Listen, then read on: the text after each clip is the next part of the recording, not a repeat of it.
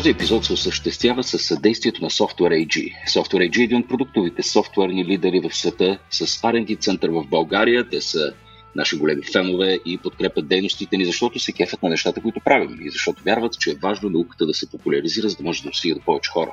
Това е и нашето верио.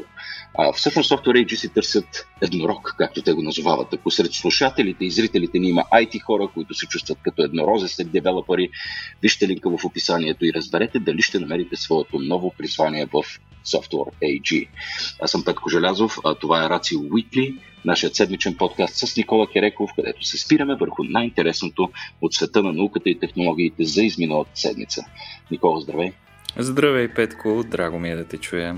И на мен ме е драго да те чуя. Вчера с, с, тя, с тебе се видяхме да, а, така и с още няколко хора да обсъдим предстоящото ни събитие в, в Музейко. Използвам възможността и да го плъгна. Следващия вторник ще си говорим за храна, нали, Никола? А, за хората, които ще слушат този подкаст, ще е този вторник, тъй като mm-hmm. подкаста ни излиза в неделя, така че ако сте от след първите, които го слушате, все още имате шанс, ако има билети, да заповядате на нашето събитие, посветено на храната. Да, благодаря за уточнението, Никола. Всеки път изключва кога какво се записва и кога се пуска. Но да, ще си говорим с трима души, ще се фокусираме върху това как да се храним, що е то здравословно хранене, що е то метаболизъм, как се готви храната, какво се случва с нея на химично, молекулярно и други равнища и ще погледнем и някои альтернативни форми на хранене с така, компанията на Секомо които произвеждат най-различни продукти от насекоми. Така че някой ден сигурно ще се храним с нещо, с нещо подобно. А, обещава да е много интересно, така че да, ако има билети, може да погледнете за какво става въпрос. А, иначе, Никола, днес с теб няма да си говорим за храна, а ще започнем с а, редовния ни космос. Нали Точно. така? Точно така. Та даже и ще продължим. Ще си говорим и малко за астрономия и за много първи неща, които се случиха и бяха открити в последните две седмици. Имаше mm. доста интересни новини. Ами, преди да минем към фундаменталната наука, нека отново да погледнем към модула наука, който а, нещо лошо пак продължава да му се случва. Поставя с тази руска машина, Никола. Ами, изглежда тази мисия наистина е като прокалната. Имаше проблемите, които обсъждахме в последния ни епизод точно преди нейното изстрелване и съответно скачането и с Международната космическа станция, а, се задълбочиха всъщност а, какво се случи. Нека да си припомним малко след изстрелването си. А, модулът наука имаше някои проблеми, двигателят му не се пусна, когато трябваше да се пусне, което предизвика така доста паника в а, а, контролния център в Москва, както и сред партньорите от НАСА. В крайна сметка, руските инженери успяха да извършат необходимите софтуерни корекции, запалиха резервните двигатели и всъщност модулът наука, най-големия изследователски, мултифункционален модул, който през последните години се е свързал с Международната космическа станция и най-големия руски модул. А, такъв, а, а, той в крайна сметка пое пътя си към Международната космическа станция. Всичко изглеждаше добре. И наистина а, той успя да се скачи с Международната космическа станция в автоматичен режим на 29 юли. И точно докато всички си мислехме, че това е краят на драмата и от тук всичко вече ще си продължи по мет и масло, а, тогава, докато руските астронавти са чакали а, пред вратата на модула, за да я отворят за първ път и да влязат за първ път в модула, а, се е случило нещо изключително неочаквано. Запалили се двигателите на наука, тези двигатели, които не проработиха, тези двигатели, които не проработиха в началото, са се запалили и са горели в продължение на 15 минути на пълна тяга, което, което... Това е докато модулът е скачен. С... Докато, докато модулът е скачен, а, се случва това нещо. А, вследствие на тази допълнителна тяга върху цялата станция, а, тя се е извъртяла напълно и е загубила контрол на височината си, което се сещаш каква паника е предизвикала в а, всички а, контролни центрове на всички партньорски държави на Международната космическа станция, най-вече в НАСА. Оказва се, тъй като ние това го отразихме и на нашия сайт, аз написах една статия и веднага бях тежко нахулен и а, извергнат от а, редица космически ентусиасти, които нарекоха моето определение за космическа драма твърде пресилено. Всъщност се оказа, че това не е така. Оказа се, че положението е било много по-сериозно, отколкото в началото беше обявено. Тогава беше значи казано... по-тежка драма, отколкото ти си го. Ами, според мен това е една от най-тежките драми на Международната космическа станция през последните доста години. Никога не влизай, не влизай в война с интернет. Моля. Да, да. А, значи, а, в началото беше обявено от а, един от а, директорите на мисията от страна на НАСА, който разбира се веднага коментира ситуацията. Той каза, че а, е имало изместване на станцията на около 45 градуса спрямо основната и равнина, но всъщност се оказва, допълнителният анализ показва, че всъщност станцията се извъртяла изцяло общо 540 градуса отклонение има, т.е. тя е направила един пълен оборот, след което се е спряла абсолютно наобратно.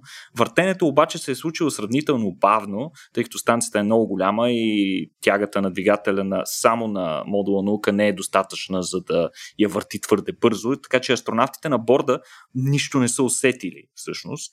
А, но най-важното от всичко е, че докинг порта на наука е успял да издържи огромното напрежение, на което е бил подложен в продължение на тези 15 минути.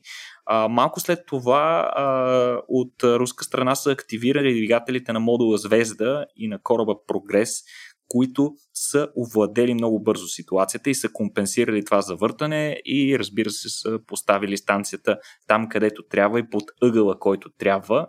А, инженерите от Москва веднага са изолирали системите, софтуерните системи за запалване на двигателя, с което са направили абсолютно невъзможно повторното запалване на двигателя наука, двигателя на модула наука. Всички твърдят, че не е имало директна опасност за астронавтите, но при всички случаи ситуацията е меко казано критична. А, надяваме се подобни неща да не се случват повече. Разследванията продължават, за да се разбере точно каква е причината двигателите да се активират не когато трябва и да не отговорят на първоначалните а, инструкции от страна на операторите да се спрат а, за щастие, както видяхме, няма някакви сериозни последици, но нещо подобно може да коства а, не просто Международната космическа станция, ми дори и животите на астронавти в бъдеще. Надяваме се, за щастие, такива драми в космоса доста рядко се разиграват. Това е, страшен, това е страшен резил. Не помети масло по водка и селедка е била малко ситуацията. Абсолютно. А, с, с, с цялото ми уважение към руската наука и, и блестящите им инженери, разбира се. Само да отбележа. Иначе случилото се наложи отлагане на поправителния полет на Starliner, на мисията Starliner на Boeing, която също имаше проблеми при първия си полет миналата година. Затова беше отложена, докато няколко пъти, докато успеят да си оправят проблемите и сега този поправителен трябваше да се случи а, през уикенда. За съжаление го отложиха за, за 3 август, но пък през това време а, покрай проблемите с наука и това отлагане, е имало голяма грамотевична буря близо до мястото на изстрелване, където е разположен а, Starliner, вече скачен с а, ракетата Atlas 5. А, тази грамотевична буря е наложила след това учените и екипите от инженерия да си направят пълна проверка на системите. При тази пълна проверка на системите се е установило, че има промяна в позициите на една от клапите в двигателите, което води в момента до неограничено отлагане на мисията Starliner, докато се разреши този проблем. Не знаем кога ще излети Starliner, така че проблеми, както виждаш, имат само, не само от руска страна, случват се и такива неща. Вселя да се опита да ни каже нещо, Никола. Нещо ни саботира, май. не мога да разберем каква е причината, но ще почакаме още малко, за да видим така нареченото космическо такси Starliner да стига до Международната космическа станция. Добре, да видим. А, сега, Никола, следващата новина е малко, малко странна за мен, тъй като, доколкото аз разбирам естеството на черните дубки, черните дубки и светлината някакси са взаимно изключващи се понятия. Не се харесват много, да. Тотално несъвместими са. А, и въпреки това ти твърдиш, че е засечена някаква светлина, която идва от черна дупка. Да, това е наистина откритие за пръв път. Буквално по-миналата седмица излезе това излязаха първите резултати за нещо подобно и това е за детектирана светлина, която идва и зад черната дупка като източника на тази светлина до някаква степен е самата черна дупка.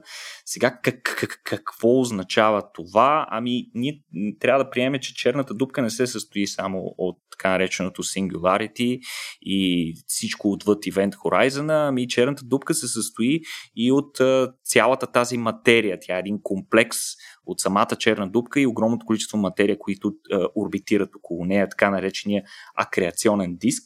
А, сега заради огромната си гравитация, супермасивните черни дубки имат способността да изкривяват не просто да, да контролират не просто материята и да я привличат с огромна сила, но могат да изкривяват дори пътя на фотоните, с което което теоретично им позволява да изменят пътя на светлината и буквално светлина, идваща отзад, да се види, че идва отпред.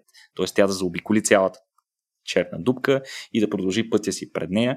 Това е изключително интересен а, феномен и всъщност откритието е научени от университета в Станфорд а, в Калифорния, които а, използват а, космическия телескоп на Европейската космическа агенция Нютон и този на НАСА, който се казва Нустар, и двата са в орбита на Земята, като те са изследвали една супермасивна черна дупка с размер 10 милиона пъти масата на нашето Слънце, която е разположена на 800 милиона светлинни години от нас в спиралната галактика Цуики 1.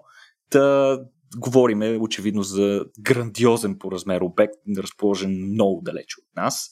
А, всъщност те са изследвали а, ярки излъчвания на рентгенови лъчи, които идват от възбуждането на този газ, който се състои креационния диск, който от време на време, докато пада в черната дупка, излъчва такъв, такива рентгенови лъчения. А, всъщност, това излъчване, което се получава а, от а, този прах и газ, който се намира около черната дупка, се нарича корона на черната дупка. Точно това са изследвали а, всъщност учените, като те са установили изненадващо, дори за самите тях, че част от светлината, която се е излъчила, част от рентгеновото лъчение, което се е излъчило при а, пропадането на част от материята в черната дупка, а, всъщност се е отразила, значи това нещо, представи си, това се излъчва от тази част на черната дупка, която е от обратната страна на наблюдателя, от обратната страна на нас тук на Земята. Тя се излъчва, представи си, в противоположна посока, след което се отразява в самия облак от прах и светлината, опитвайки се да се върне към черната дупка, вече подложена на тежката, тежките гравитационни а, а, влияния на супермасивната черна дупка, всъщност изкривява пътя си, вече не се движи праволинейно, ами добива една такава а, като параболична траектория и излиза от предната страна и бива детектирана от уредите тук на Земята. Това е наистина умопомрачително да си го представим, просто защото физиката на материята, която сме свикнали да виждаме около нас, не предполага светлината да се движи по друг път, освен по първолинейния. Но пък това е поредното доказателство за теориите на Айнштайн. за първ път се прави такова директно наблюдение, но точно според теорията на според част от теориите на Айнштайн, точно по този начин би трябвало да се държи светлината в непосредствена близост до толкова масивни обекти.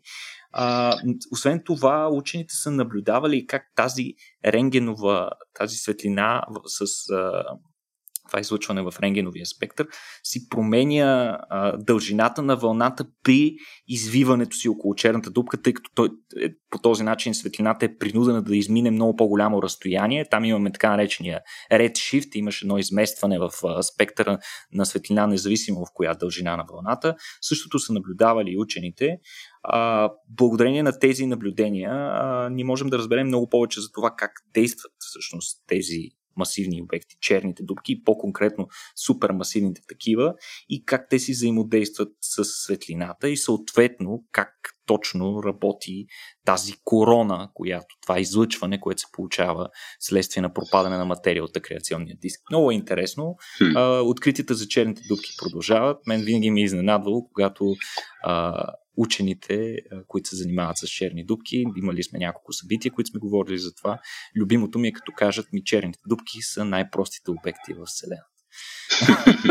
Защото могат да бъдат описани само с три характеристики и, и аз съм винаги съм бил много потресен. да, звучи потрясаващо. А, ние сега, а, чак сега, записваме на 5 август, на 3 август всъщност имахме събитие, което беше фокусирано върху космоса. А, това беше по повод 40-та годишнина на така, Националната обсерватория в Рожен. Разговаряхме с трима разкошни души. Между другото, ако някой от вас го е пропуснал, може да го видите, да видите видео от цялото събитие на нашия YouTube канал.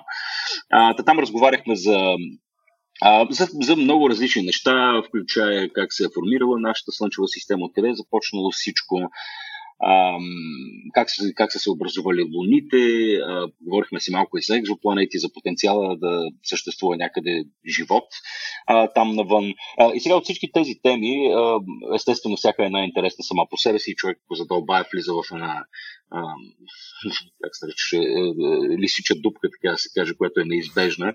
А, и затова човек може цял живот да посвети на това да изучава дори един обект или само едно явление. Но на мен безспорно най-интересни са ми екзопланетите, тъй като заедно с тях върви и как хипотезата, че а, на някой от тях всъщност може да съществува живот, особено в така наречената habitable zone. А, така че екзопланетите са а, конкретно, конкретно за мен съм сигурен съм, че за повечето от вас са много интересни обекти, в които ние сме втерили поглед. За съжаление, недостатъчно добре въоръжен все още поглед, но все пак успяваме да видим най-различни неща, а, включая, Никола, това, че а, учените са, обра... са, са наблюдавали образуване на Луна около екзопланета. А, сега само преди да започнеш да ми обясняваш образуването на Луна, не е ли дълъг процес, Никола? Как така са, обр...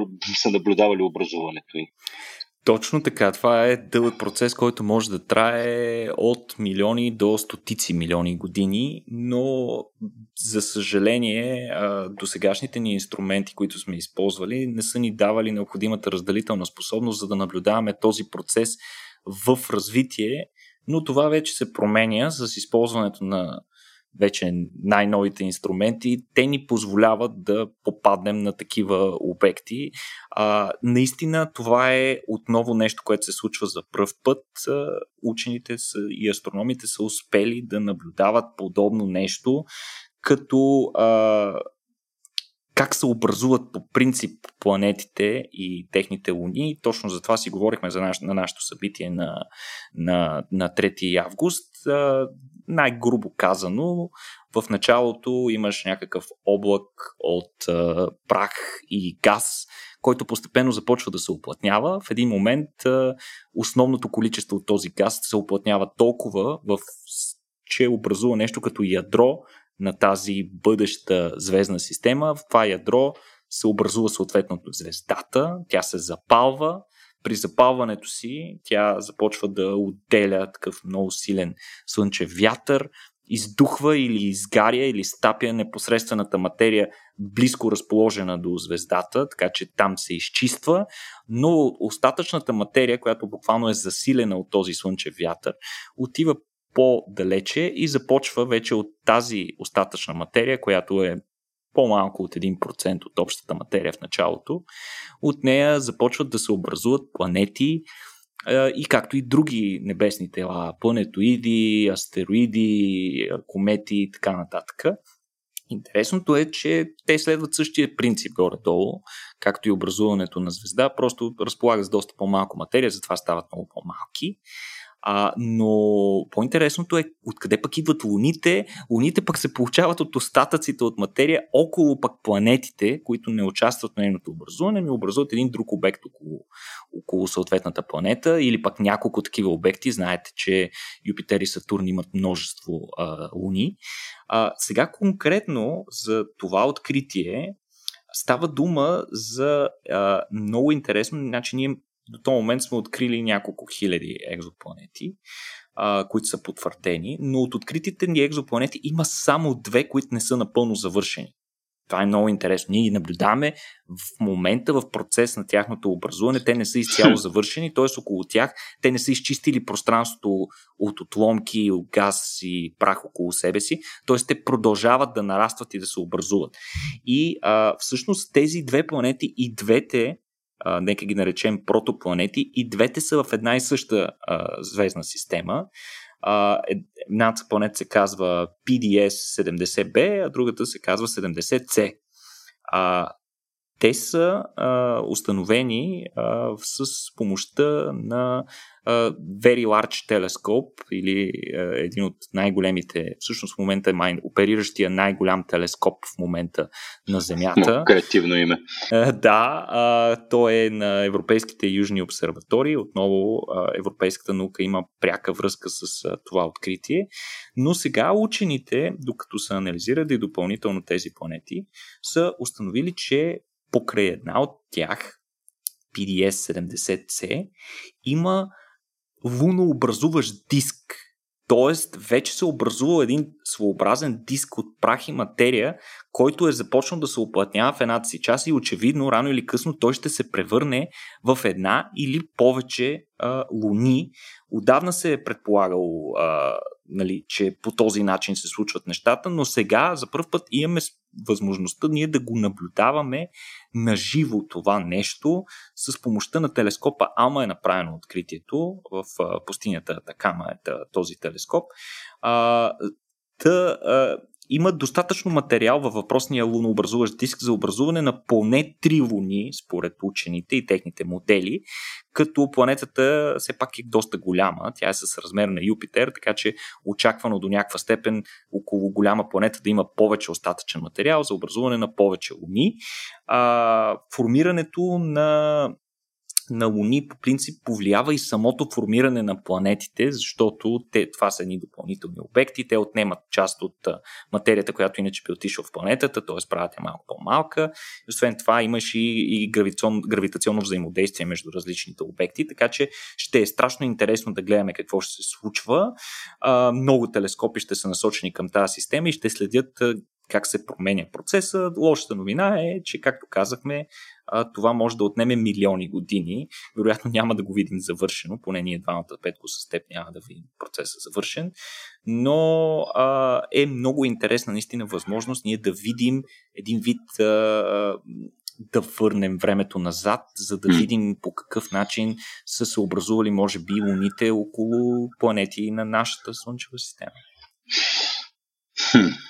Да, то няма някаква, някаква яснота точно на нашето събитие сега в... Боже, какъв ден се падаше това? Във вторник, разбира се. Ние всеки път си ги правим във вторник. Бяха изведени няколко основни правила, по които се формират всъщност системите, като има страшно малко изключения, така че можем в доста точно да предвидим как ще се случат нещата. Сега това е при други равни условия. Ако изведнъж някакъв обект не влезе в тази система и не промени изцяло ситуацията, естествено. Но да, а едно от нещата, за които също си говорихме, беше за а, защо му викат Битъл, Гейзе или как Бетел Гейзе, а не Битъл Джус? Еми, не знам. Според мен името на звездата си е Бетел Гейзе. Бетел Гейзе. Да, това е една от звездите от а, поясът на Орайан. Една да. от ярките звезди на небосклон, една от най-ярките звезди, на които можем да видим с просто око. Да, която а, по някаква причина а, ние на самото събитие говорихме за нея в а, контекста на това, кога тя ще избухне и какво точно ще се случи, ако избухне Бетелгейза. А, но в, а, така, в случая тук се разгадава някаква мистерия. Аз не знаех, че тази мистерия всъщност съществува. А, светлината на Бетелгейза се променя точно така. Това е много По-скоро интересно. Яркостта и, да. яркостта и, и, и, и, и по-конкретно такова събитие, а, доста мащабно такова затъмнение, нека го наречем, се наблюдава около а, ноември месец а, през 2019 година. Тогава беше наблюдавано за първ път, после мисля, че още няколко пъти имаше подобни а, леки затъмнения, но Затъмнението е много впечатляващо и много необичайно, защото буквално намали яркостта на звездата с две трети, включително някои наблюдатели с просто око са наблюдавали факта, че тази звезда вече не е толкова ярка, колкото е била обикновено. А, това е накарало много астрономи и любители на астрономията с притен дъх да наблюдават този интересен обект. В очакване, според тях, това са били признаци, че звездата може всеки момент да експлодира. Бетългейзе е червен супергигант. А, това са звезди с много пъти по-голями от нашето Слънце, които приключват живота си по доста по-драматичен начин от нашето Слънце, съответно чрез супернова, като дори се очаква след образуването на, след подобната мащабна експлозия, а, да се получи неутронна звезда в, от остатъчната материя в средата на тази звезда. Това е по-скоро част от нейното ядро, което е било едно време. А, наблюдаваме, наблюдавани са до сега само пет такива супернови в нашата галактика, но никога толкова близко до нас. Това ще бъде истинско зрелище и съответно всички с типичния човешки апокалиптичен дух чакахме да гръмне звездата. Не бяха единодушни астрономите в това отношение, особено специалистите астрономи, които побързаха да кажат, че това не означава непременно това затъмнение, че, очаква, че се очаква скоро експлозия, а, но загадката си остана. Учените не можеха дълго време да обяснат на какво се дължи. Имаше много различни теории по въпроса. Но сега за първ път вече загадката е тотално разгадана. Вече се знае а, а, каква е причината. За целта ученици са обърнали към един от инструментите, отново на същия телескоп, който си говорихме в предишната новина, Very Large Telescope и конкретно един негов инструмент, който се нарича Sphere, а, този инструмент а, осигурява страхотен зум с много висока разделителна способност, много висок детайл. А, като този инструмент интересното, че по принцип е правен за да търси екзопланети, но в случая е свършил и друга работа. А, събрани са доста данни през 2020 година, точно преди затварянето на Very Large Telescope, когато а, астрономите са били принудени да напуснат работните си места и да оставят телескопа и съответно да спрат наблюденията с него. Та, след което от събраните данни учените са тествали различни модели като общо 14 000, над 14 000 сценария за това на какво може да се дължи това са тествали. И техният извод, който се споделя практически цялата, по-голямата част от астрономическата общност, е, че какво точно се е случило. Значи година преди въпросното затъмнение или някъде около година, Бетългейзе под въздействие на някакво моментно смущение в магнитните си в, в магнитното си поле е изригнал, буквално е изкихал огромно количество облаки газ, най-вече водород, но и разни други атоми.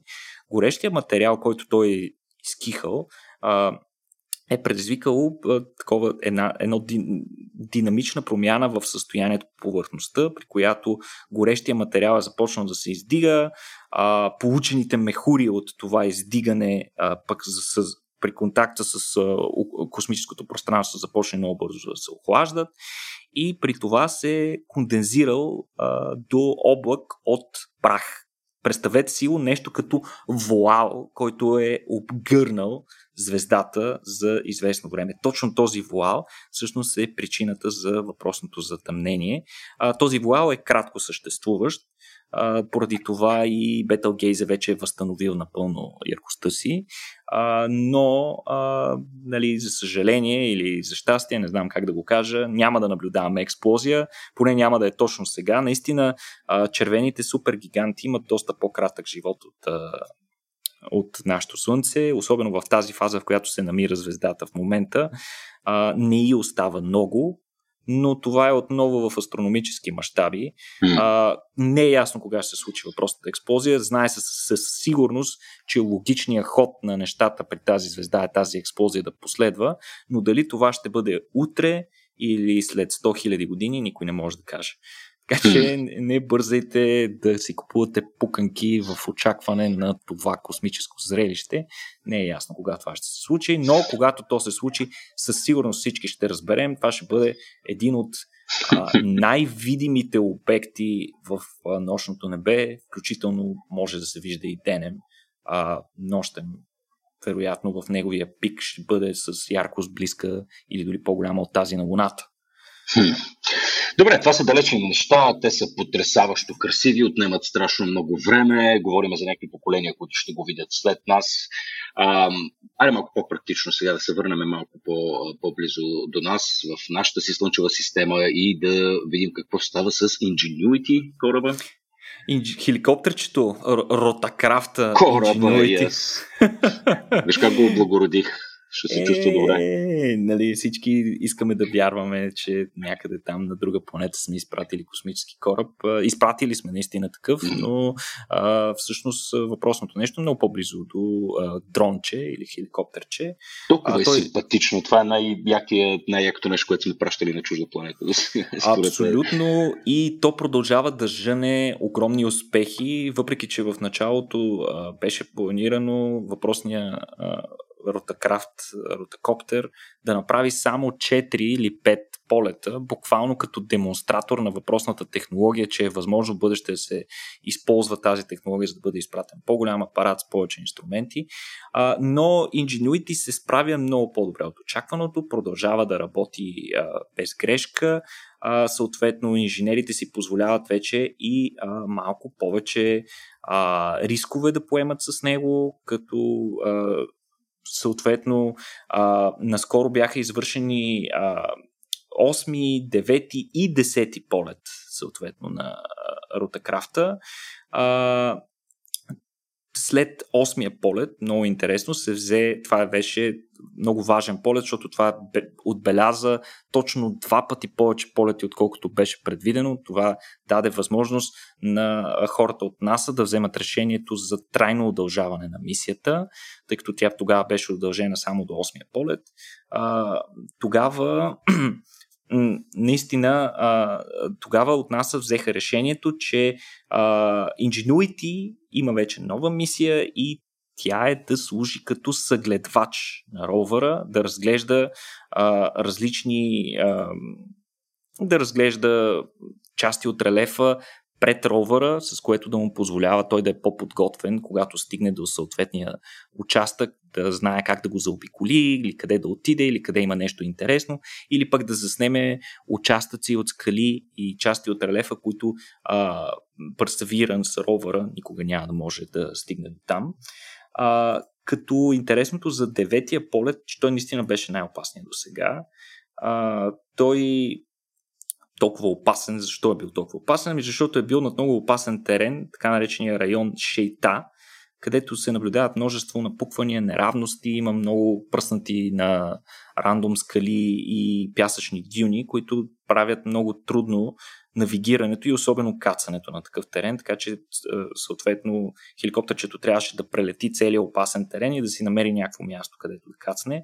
А, за първ път наистина при този преход, тъй като се очаква и Perseverance да мине от там, данните, които се събраха от хеликоптерчето, съответно бяха вкарали в, вкарани в навигационен модел, който после ще бъде използван и от Perseverance. А, полетът е бил 800 метра, с а, което а, всъщност е изминал огромно разстояние, по-голямо отколкото всички полети преди това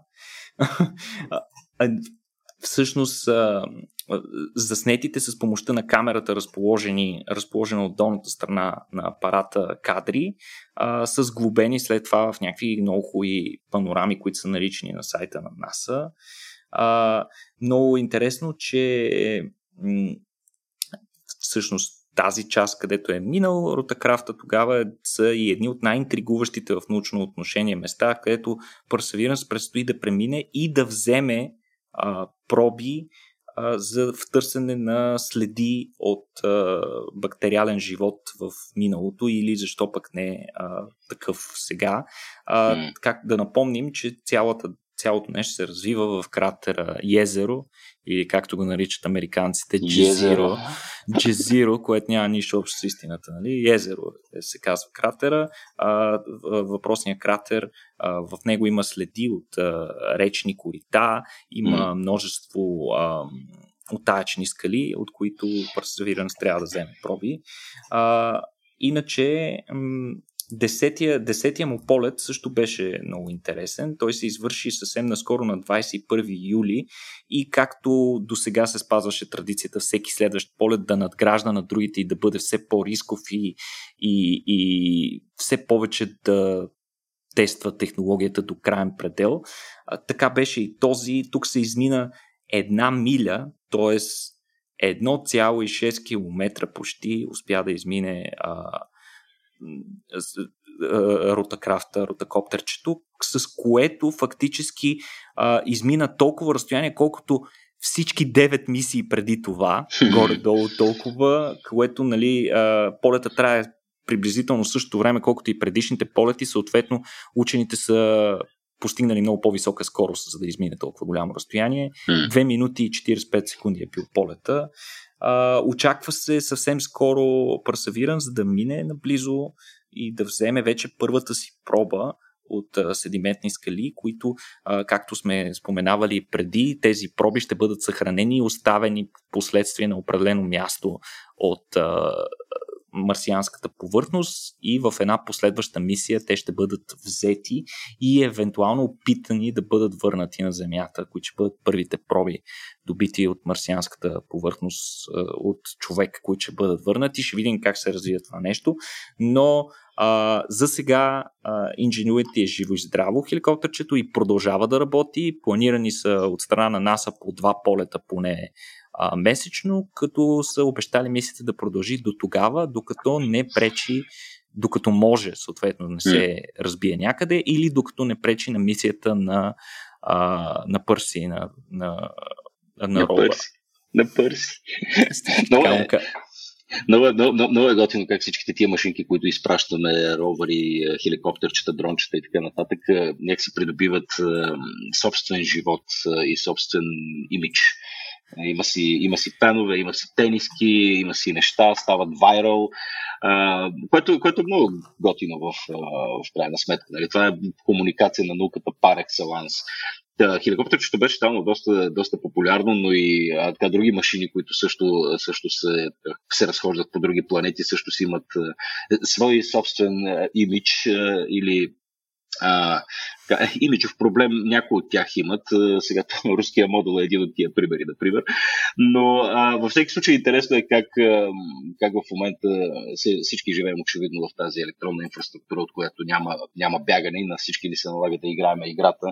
А, градиме имиджи, стараеш се да ставаш байрал, всякакви такива нещата. Също се опаси за тия машинки, които пък наскоро си, е, аз я видях тази снимка, Никола, на първото космическо селфи, направено от такава машина. а, е, селфито и за роботите вече е нещо. Не знам дали това е положително развитие на нещата, но ето на, разкажи ни за тази проява на суета от страна ами, на машинката. в случая става дума за новият uh, ровър, китайският ровър Журон, който е част от мисията Тян Лун едно, а, очевидно, че китайските имиджмейкъри, любимата ми професия, Петко, а, разбира се, са включили и тази страна на мисията да изглежда по-популярна и съответно да си направи селфи на повърхността. А, в момента а, апаратът, а, този малък ровър, изпрати страхотни снимки, сред които панорамен на района около мястото му на кацане и най-важното въпросното селфи, което е направено обаче Петко, забележи с интересна технология, с която дори и НАСА не разполага към момента. Става дума за специална wireless камера, която, а, апар... която се разкача от апарата, т.е. апарата отива някъде, оставя камерата, намества я по подходящ начин, а, някъде на около 10 на метра си представи, след което се измества назад и застава така, че да се получи идеалният кадър. На селфито, което а, Китайската космическа агенция разпространиха вече в а, общественото пространство, се вижда как ровър гордо е застанал в близост до платформата си за кацане, там където се е приземил. А, снимките наистина са страхотни. А, призовавам хората, които искат да ги видят, да отворят линка, да разгледат какви други снимки е качила китайската машинка. А, иначе предишни селфита са правени от страна на НАСА като за целта обаче основно тези големите ровъри от uh, Curiosity и Perseverance са използвали своята роборъка а, като удължение. Значи, представете си го точно като селфи стик, с който апарата може да снима себе си. Тези а, селфита не са важни само от нарцистична гледна точка, а, за да може ровъра да покаже своето величие, ами е важно и за а, инженерите, които трябва да следят а, износването на различни материали и състоянието на различни апарати а, върху, върху ровъра. А, но всички тези селфита, както казахме, са правени с такива удължения и възможности, докато китайската мисия е първата, която използва такава безжична технология и оставяне на апарат на повърхността. А, ще видим какво ще се случи с това. Апарата отбелязва месец и половина на повърхността на Марс а, китайските а, инженери вече обявиха, че според а, тестовете, които са провели с първоначалните тестове, които са провели с апарата, той може да постигне а, съответно първоначално обявената скорост от 200 метра в час, което може да ви звучи абсурдно, но всъщност е доста добра скорост за апарат, който се движи на една друга планета забавянето на сигнала между, между Земята и Марс е около 20, между 20 и 40 минути.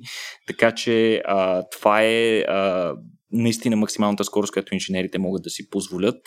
Вероятно в бъдеще, доколкото знам, Perseverance може да се движи по-бързо, но за целта се използват специални а, технологии с участието на изкуствен интелект и алгоритми за самообучение, които позволяват на апарата да се движи сам без автоматично, без участието на оператор. Въпреки това, това подлага апарата на голям риск и риск, който никой инженер не би искал да вземе. А, за, това, а, за това апаратите всъщност на Марс се движат с такава ниска скорост.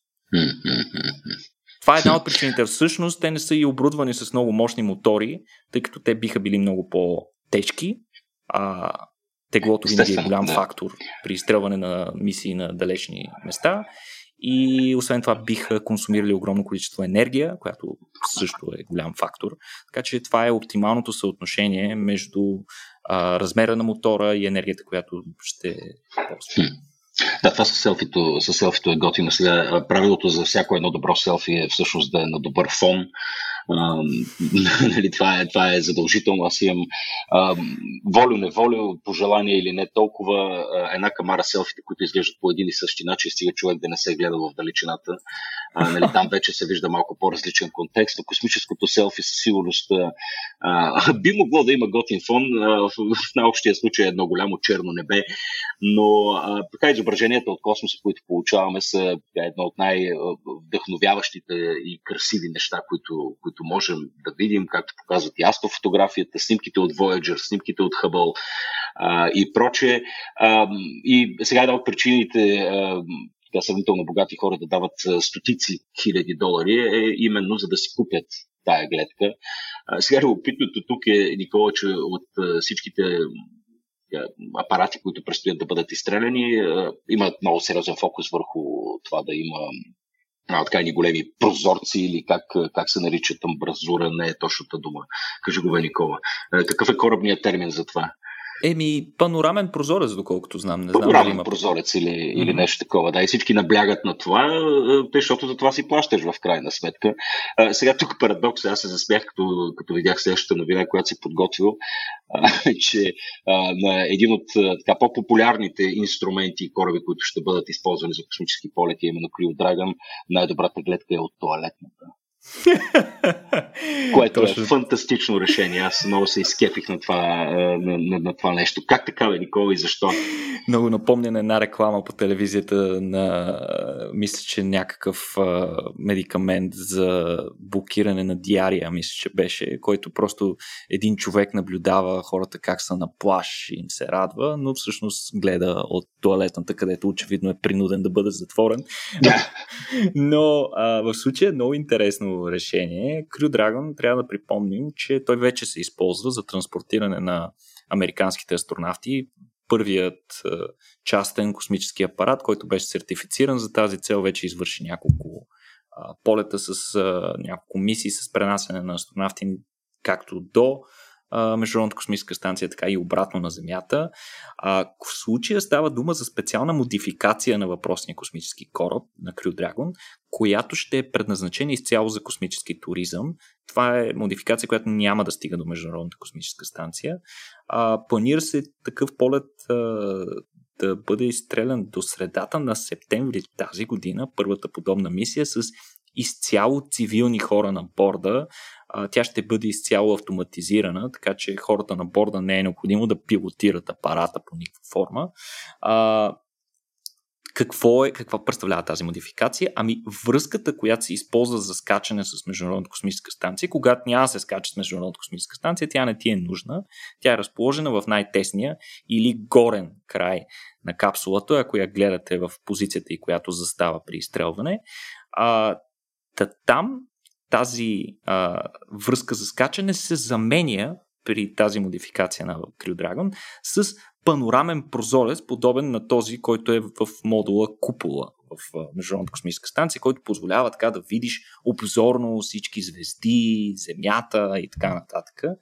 А, забавното в случая е, че макар и ненарочно, именно това място на борда на апарата е място, където е разположена туалетната. А, разбира се, на борда на, на борда на Crew Dragon няма много място, няма как да обособим отделно помещение за целта и затова инженерите са решили точно там да го разположат. Жалко, като, че не е нарочно, между другото. Мисля, че съвсем целенасочено се го направим. Като, като реално а, това, което ограничава човека в нужда от а, неговите спътници на борда, ще бъде просто едно деликатно перденце, което ще се дърпа, но след като дръпнеш перденцето, така може да се осънтиш с тази прекрасна космическа гледка, която ще се разкрие пред а, теб. Мисията ще се казва Inspiration 4, първата подобна мисия. Тя изцяло финансирана от Джаред Айсъкмен, който ти е някакъв поредният милиардер с интерес към космоса, който е закупил първите четири места на борда, а, като мисията предвижда капсулата Crew Dragon да прелети а, доста по-високо от Международната космическа станция. Съответно, пътниците ще прекарат три дни в орбита около Земята, като планът предвижда те да произведат, не просто да се возят и да гледат през прозореца, ами да проведат серия от научни експерименти, докато са на борда в орбита, т.е. да свършат и някаква полезна работа. Но наистина това ще е и първата мисия без професионален астронавт на борта, която отдавна не се, никога всъщност не се е случвало подобно нещо. Ще видим дали всичко ще върви по план. И се надяваме е, да видим и хубави снимки от панорамния прозорец, защо не и някое селфи, петко. На човек така на клекалото, на, космичес, на космическото клекало с, с страхотна гледка на а, синята планета за гърба. А, точно, точно това искам като символ на съвременното неравенство, да видя милиардер как кличи на Кенефа и гледа към планетата Земя от космоса. това ще е събирателно за всичко. Просто. Добре, какво, какво друго имаме, Никола, е, за днес? Мисията Еми, Сайки? Не ни остава много време, за това с една бързичка новина отново да, в космоса. Отново си говориме за предстоящите космически мисии, може би за най-дълго очакваните такива, тези към Луната от серията Артемис. А, сега а, учени, а, които се занимават с анализирането на слънчевата активност, са установили че а, в момента има зачестяване на сериозните явления, свързани с нашето Слънце, което е нещо напълно естествено, а, свързано с неговият а, характерен 11 годишен слънчев цикъл. Всъщност интензивните слънчеви бури, които могат да се наблюдават от време на време, но разбира се са по-често срещани в а, пика на неговата активност, могат да наранят и дори да убият астронавти на мисия в открития космос, включително и към Луната а, учените конкретно в това изследване са направили мащабно вероятностно проучване как са разпределени големите изригвания по време на един слънчев цикъл, един 11 годишен слънчев цикъл. И това, което те са установили е, че с 99% вероятност големите бури всъщност са концентрирани в пика на слънчевата активност, т.е. около 6-та година. Това се очаква да се случи, пика на слънчевата активност на сегашният слънчев цикъл, около 2025 година, а, като цикъл, разбира се, сегашния, започна през декември 2019. А, според, а, прогнозата, според прогнозата, нали, много интересно, а, хората правят прогноза за, за времето 3-4-5 дена в аванс, докато в случая става дума за прогноза за слънчевото време, Петко, която според тях времето ще бъде много по-добро през първата половина на 2025 година, но през втората година, през втората половина от 2025 се очакват мощни слънчеви бури, които могат да представляват опасност и това според тях трябва да влезе от сега в плановете и планиранията на мисиите. А, интересен а, пример от историята е факта, че между мисиите Apollo 16 и 17 през 1972 година е имало изключително мощна слънчева буря, а, която е можела да убие всеки астронавт, който се движи по слънчевата повърхност или да предизвика рак на всеки, който се крие в космически кораб по това време. А, всъщност е било плотна изцяло на късмет и е минал абсолютно на косъм, че не сме загубили астронавти тогава. Просто е съвпаднало, че е било в разстоянието между две мисии, а не по време на някои от мисиите.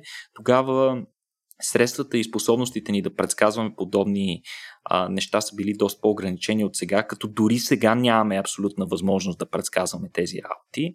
А, така че а, отново пръста на съдбата се вижда тук, че не сме загубили астронавти по толкова ужасен и нелеп начин.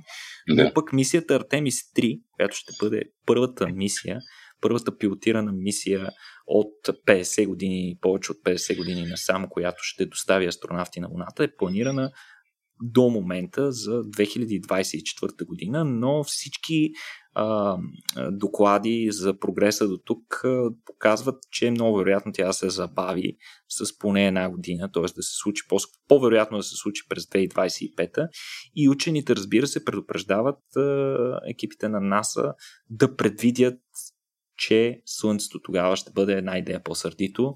Съответно, това ще влезе и в планирането. Надяваме се да не доведе до нови отлагания, а все пак по-скоро да натисне инженерите на НАСА да се позабързат малко, за да не поемат излишни рискове. Фантастично, Никола. Благодаря ти много за тези новини, за интересната информация, за участието ти днес. То по-скоро ти си го водиш, аз участвам по някакъв странен начин.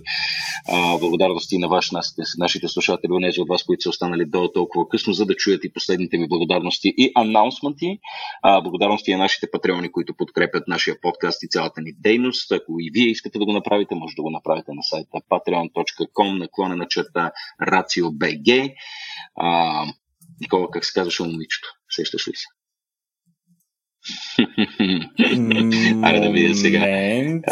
Хайде да я намериме. Имаме си, имаме си а, мега патрон вече, а, така че искаме, искаме да й благодарим за така много, много щедрата, щедрата подкрепа от нейна страна. Теодора Озунова, Никола, по-бързо. Точно така. И аз так му стигнах до нея. Благодаря ти, Теди, за цялата подкрепа и за доверието, което имаш към нас. Надяваме се да не те разочароваме и ще направим всичко възможно, да ти даваме дори повече. Съответно и това е моят апел към всички останали, както настоящи, така и хора, които биха искали да ни подкрепят. Станете наш патрон, има си а, известни позитиви към това, има си, а, освен нали, чисто усещането, че подкрепяте една добра кауза и правенето на една качествена комуникация и популяризация на науката. Разбира се, а, има и разни други неща, като имате възможност да имате запазени маси на нашите ивенти, безплатен достъп до всеки от тях. А, съответно, колкото по-голям патрон сте, толкова по-интересни неща ще ви предоставяме. Разбира се, вечера с Никола Кереков това не мисля, че е толкова интересно. Подозирам, че... Подозирам, Подозирам че не това ще е най-интересното от нещата, които предлагаме, но а, едно от по-интересните такива е достъп до нашия Discord сервер, където а, освен достъп и възможност да се запознаете за, с всички хора, които стоят за нашата организация, доброволци, благодетели и така нататък, а, имате възможност да се запознаете с много интересни хора, другите патреони, както и множество от нашите минали и бъдещи лектори, хора специалисти, mm-hmm. на които може винаги да зададете ваши въпроси и да очаквате да получите квалифициран и информиран отговор. Точно така, станете част от, нашото, от нашия бъбъл или от нашето семейство, по-скоро. Окей, okay, добре. Ами, благодаря ви много и а, а на изпроводяк още веднъж да благодарим на Software AG все пак за подкрепата, Никола. А, мерси, много не са много организациите, които да, подкрепят комуникация на науката, така че сваляме, сваляме шапки. Ще да кажа, че сваляме нещо друго, но това друг път. А, и ние сме до тук. Благодаря ви много и до следващия път. Чао!